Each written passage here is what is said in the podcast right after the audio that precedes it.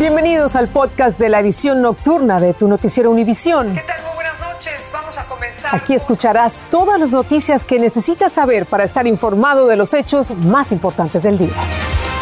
Es martes 18 de enero y estas son las principales noticias. La intensidad del Omicron y el miedo a contagiarse, además del estrés de la pandemia, causó un fuerte ausentismo en las escuelas de California. 130 mil alumnos faltaron a la primera semana de clases en Los Ángeles tras el regreso de las vacaciones de invierno. Otro incendio vuelve a enlutar al Bronx. Una mujer murió y otras ocho personas resultaron heridas tras una explosión en una casa, por lo que se cree fue una fuga de gas.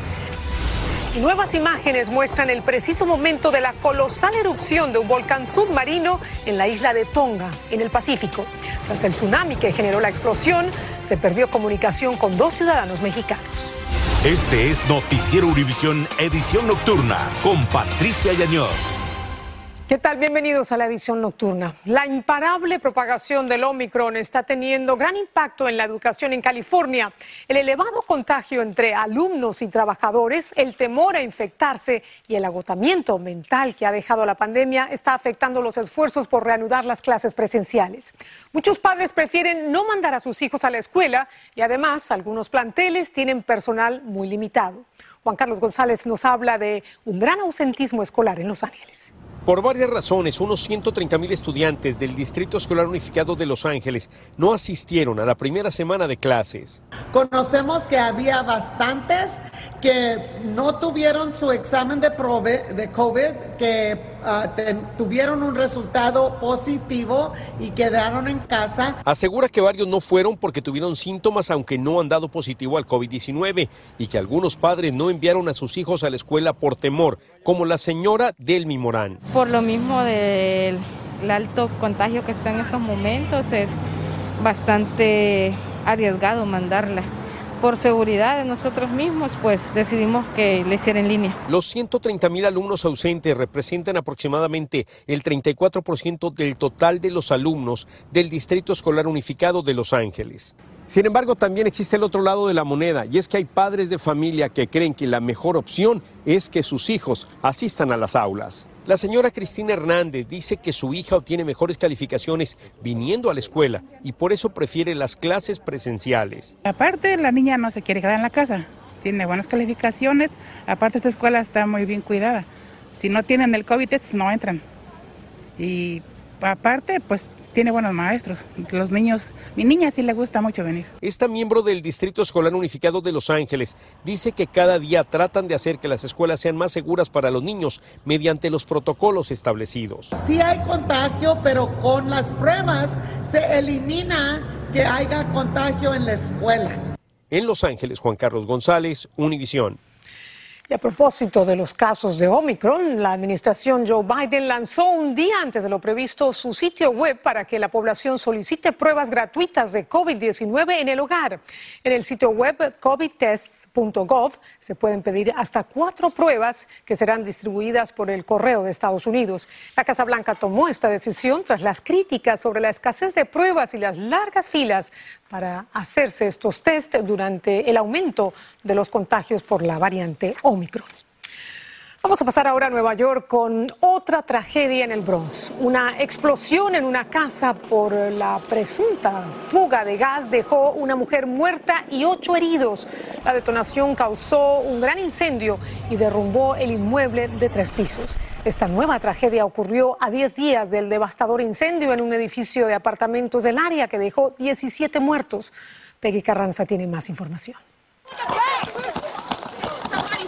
Este es el dramático video del momento en que policías de Nueva York entran al edificio que colapsó parcialmente tras una poderosa explosión e incendio en el Bronx.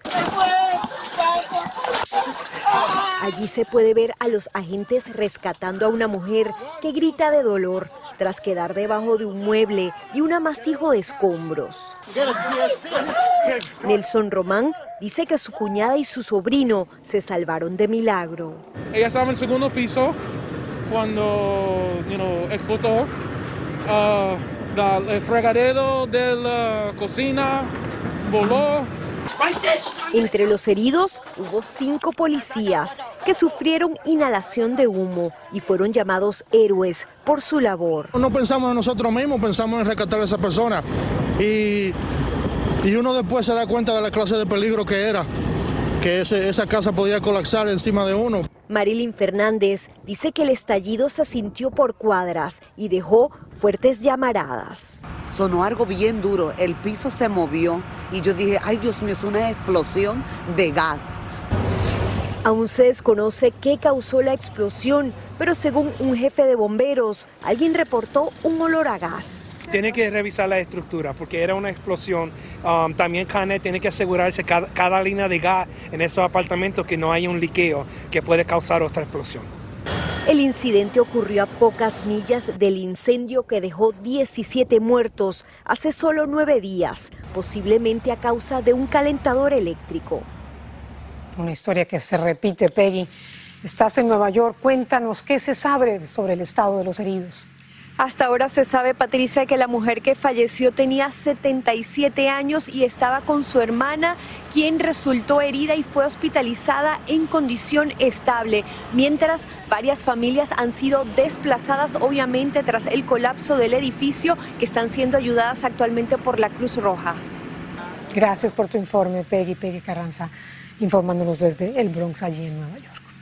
Y funcionarios de emergencia están urgiendo a los residentes en ciertas áreas del condado de Bastrop, en Texas, a que evacúen sus viviendas ante el avance del incendio forestal Rolling Pines. Los bomberos no han podido contener las llamas que han arrasado con 300 acres en la localidad situada a unas 30 millas al sur de Austin. Y aumentan los delitos violentos en las grandes ciudades del país. En Los Ángeles se culpa a indigentes por los asesinatos de un estudiante universitario y de una enfermera. Y en Nueva York, un desamparado empujó a una mujer en el metro en el momento en que llegaba un tren, causándole la muerte. Aunque en Nueva York han disminuido los homicidios, las violaciones aumentaron un 16% y los robos también se incrementaron un 25%. Y esté atento al correo si en 2021 usted fue elegible para cobrar los pagos mensuales del crédito tributario por hijos menores de 17 años. Y es que el Servicio de Impuestos o el IRS le enviará una carta para explicarle qué planilla debe llenar para recibir más dinero este año. Guillermo González nos dice qué debe hacer y cuánto dinero podría recibir. Miles de familias estadounidenses podrían recibir más dinero este año por cuenta del llamado crédito de impuestos de niños. Se trata ni más ni menos que de un dinero extra que los padres calificados podrían recibir este año después de presentar su declaración de impuestos. Niños reciben desde 2.000 hasta 3.600 dólares por cada niño.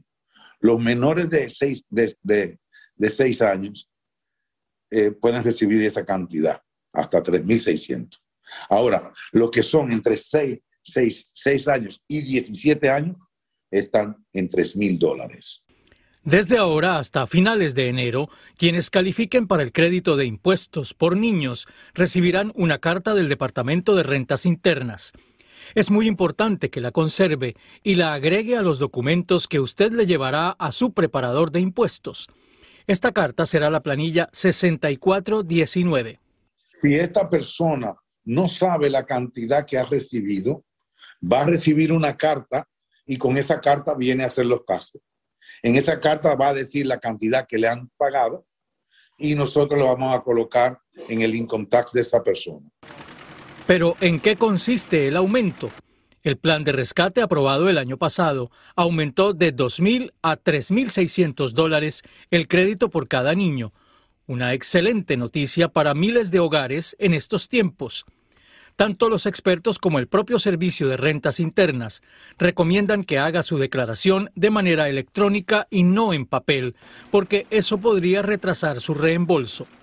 Si toda su documentación está en regla, su dinero llegará en unas tres semanas. Recuerde que quienes califican para el crédito de impuestos para niños y no recibieron su dinero el año pasado, aún pueden reclamarlo una vez que presenten su declaración de impuestos. La temporada empieza este año el 24 de enero y de momento no se esperan demoras significativas en el proceso de reembolso.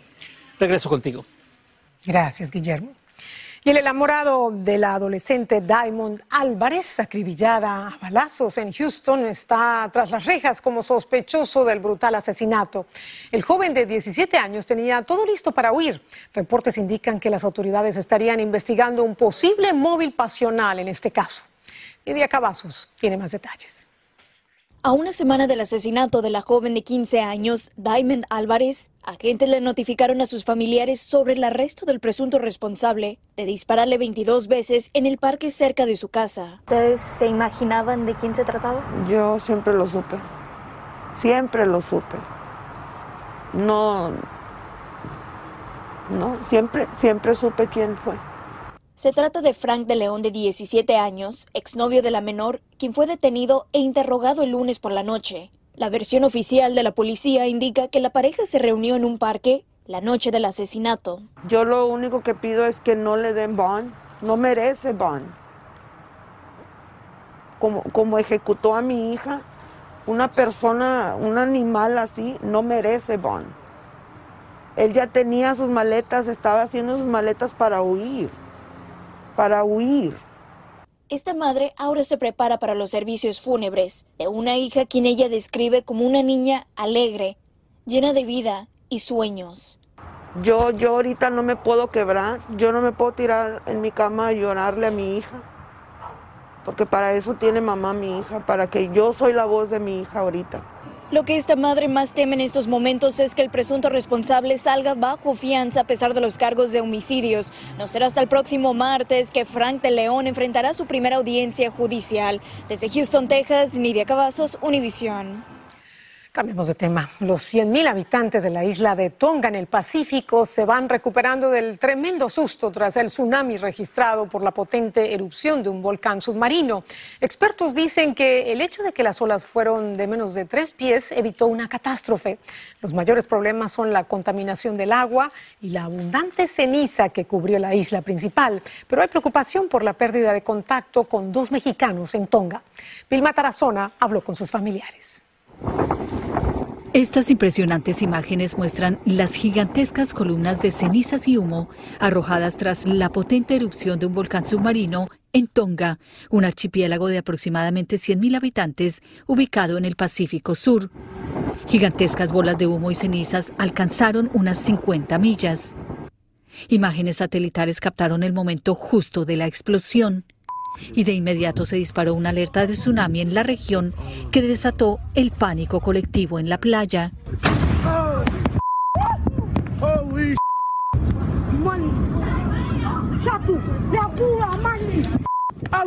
La mexicana Amelia Nava cuenta que su hermana Elisa, que es bióloga, y su compañero de trabajo también mexicano David Olaf Santillán están atrapados en Tonga, donde trabajan desde hace dos años. Dice que Lisa la llamó después de la primera erupción. Ella me dijo que les habían advertido que se acerque, podía haber un tsunami, que se quedaran en sus casas, que no se acercaran a las playas, eh, y a partir de ahí ya no hablé más con ella. David Olaf Santillana también alcanzó a hablar con su familia. Que estaban empezando a llover piedritas volcánicas cerca de su casa. Luego hubo una segunda explosión del volcán. Mi hermana pudo hablar con mi mamá muy brevemente el día sábado por la noche a través de un teléfono satelital que le prestó la Embajada Británica en Tonga. Eh, solo para decir que estaba bien, que estaba resguardada en un hotel cerca del aeropuerto. Después vino un gigantesco tsunami y desde entonces no han escuchado noticias de sus seres queridos. Perdimos contacto con ellos antes del tsunami. Las labores de ayuda y la evaluación de los daños se han complicado por la falta de comunicación. La fibra óptica submarina que comunica a Tonga con el resto del mundo sufrió serios daños. Regreso contigo. Gracias, Vilma. Autoridades de la República Dominicana revelaron detalles preliminares de la investigación sobre el mortal accidente aéreo que cobró la vida del reconocido productor de música urbana Flow La Movie y otras ocho personas. En el accidente fallecieron también la esposa y el hijito del músico y los miembros de la tripulación. Desde Santo Domingo, Indira Navarro nos informa. Fallas en los frenos aerodinámicos en una de las alas del avión del vuelo 3555 habrían causado el accidente aéreo que mató a nueve personas en el país. El spoiler del ala derecha está desplegado y si vemos el ala izquierda, el ala izquierda, los spoilers están retraídos. Entonces, esa es una de las partes de la hipótesis que estamos manejando. La aeronave se sometió a mantenimiento por más de tres horas antes de despegar para él. Cambio de dos actuadores de los spoilers, debido a que se había reportado que tenía un pequeño liqueo hidráulico. Según las autoridades, había otro avión disponible para trasladar al productor puertorriqueño de música urbana Flow La Movie a su esposa y cuatro hijos rumbo a Orlando, Florida. Los pasajeros requirieron realizar el vuelo en ese avión en particular. Y lamentablemente todo terminó en tragedia. Tan solo 15 minutos permaneció en el aire el avión antes de estrellarse con la tripulación y los pasajeros verificar si los procedimientos realizados para eh, hacer ese cambio de actuadores, si las partes utilizadas que fueron pues, instaladas en la aeronave, si estaban en correcto estado y todo eso va a ser parte del proceso de la investigación. Las grabaciones de la caja negra de la aeronave sugieren que el capitán reportó problemas hidráulicos minutos después, fallas con los alerones hasta declarar una emergencia, pero al intentar aterrizar se precipitó. La grabación de la conversación entre los pilotos y la torre de control es material clasificado. Las autoridades dominicanas viajarán a los Estados Unidos con parte del avión para tratar de descifrar el enigma de este accidente aéreo. En Santo Domingo, República Dominicana, Indira Navarro, Univisión. Y hablando de aviación, agencias federales de Estados Unidos analizan cómo activar la red 5G que va a acelerar la velocidad de Internet, pero sin poner en riesgo la seguridad de los aviones en vuelo. Y es que en zonas cercanas a los aeropuertos, las señales de 5G pueden interferir con equipos de seguridad que ayudan a los pilotos a despegar y aterrizar cuando hay mal tiempo. Y se supo que 10 días antes de tomar rehenes en una sinagoga en Texas, Malik Akram discutió con funcionarios del centro islámico de Irving, donde quería dormir allí y terminó expulsado del lugar. Esta es la foto de Akram, el británico que mantuvo durante horas a cuatro rehenes en una sinagoga antes de que un equipo del FBI entrara al local y lo matara. Vamos a hacer una pausa. Al volver, hay alarma en Perú por el desastre ecológico provocado por un derrame de petróleo y culpan a la erupción del volcán en Tonga. Estás escuchando el podcast de tu noticiero Univisión. Gracias por escuchar. Equipos de rescate de la capital de Yemen trabajaron arduamente para rescatar a personas entre los escombros tras un bombardeo de la coalición militar dirigida por Arabia Saudita.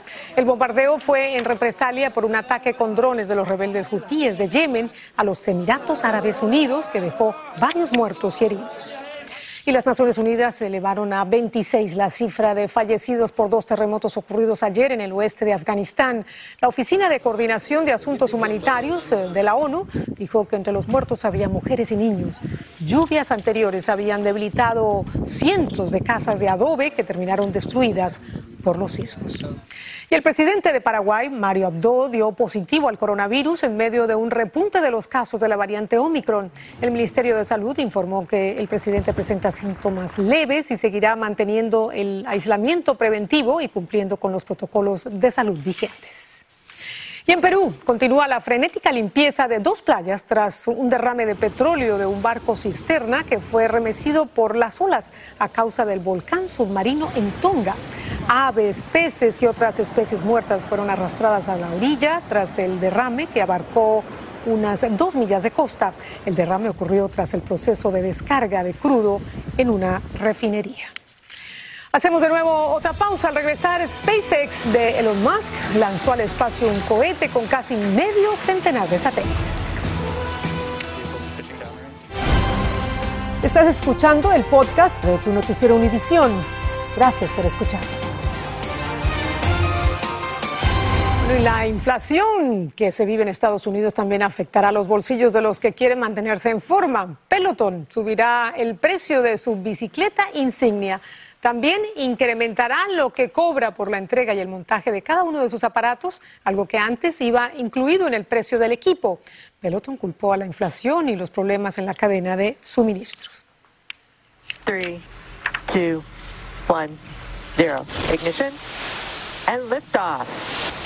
SpaceX volvió a tener un lanzamiento exitoso. Un cohete Falcon 9 de esta empresa despegó de Cabo Cañaveral, Florida, llevando a bordo 49 satélites Starlink de banda ancha de Internet. El lanzamiento estaba programado para anoche, pero fue pospuesto a la espera de mejores condiciones para el regreso del cohete propulsor. El objetivo de la misión es colocar los satélites Starlink en una órbita terrestre baja. Gracias, buenas noches, que descansen, nos vemos mañana.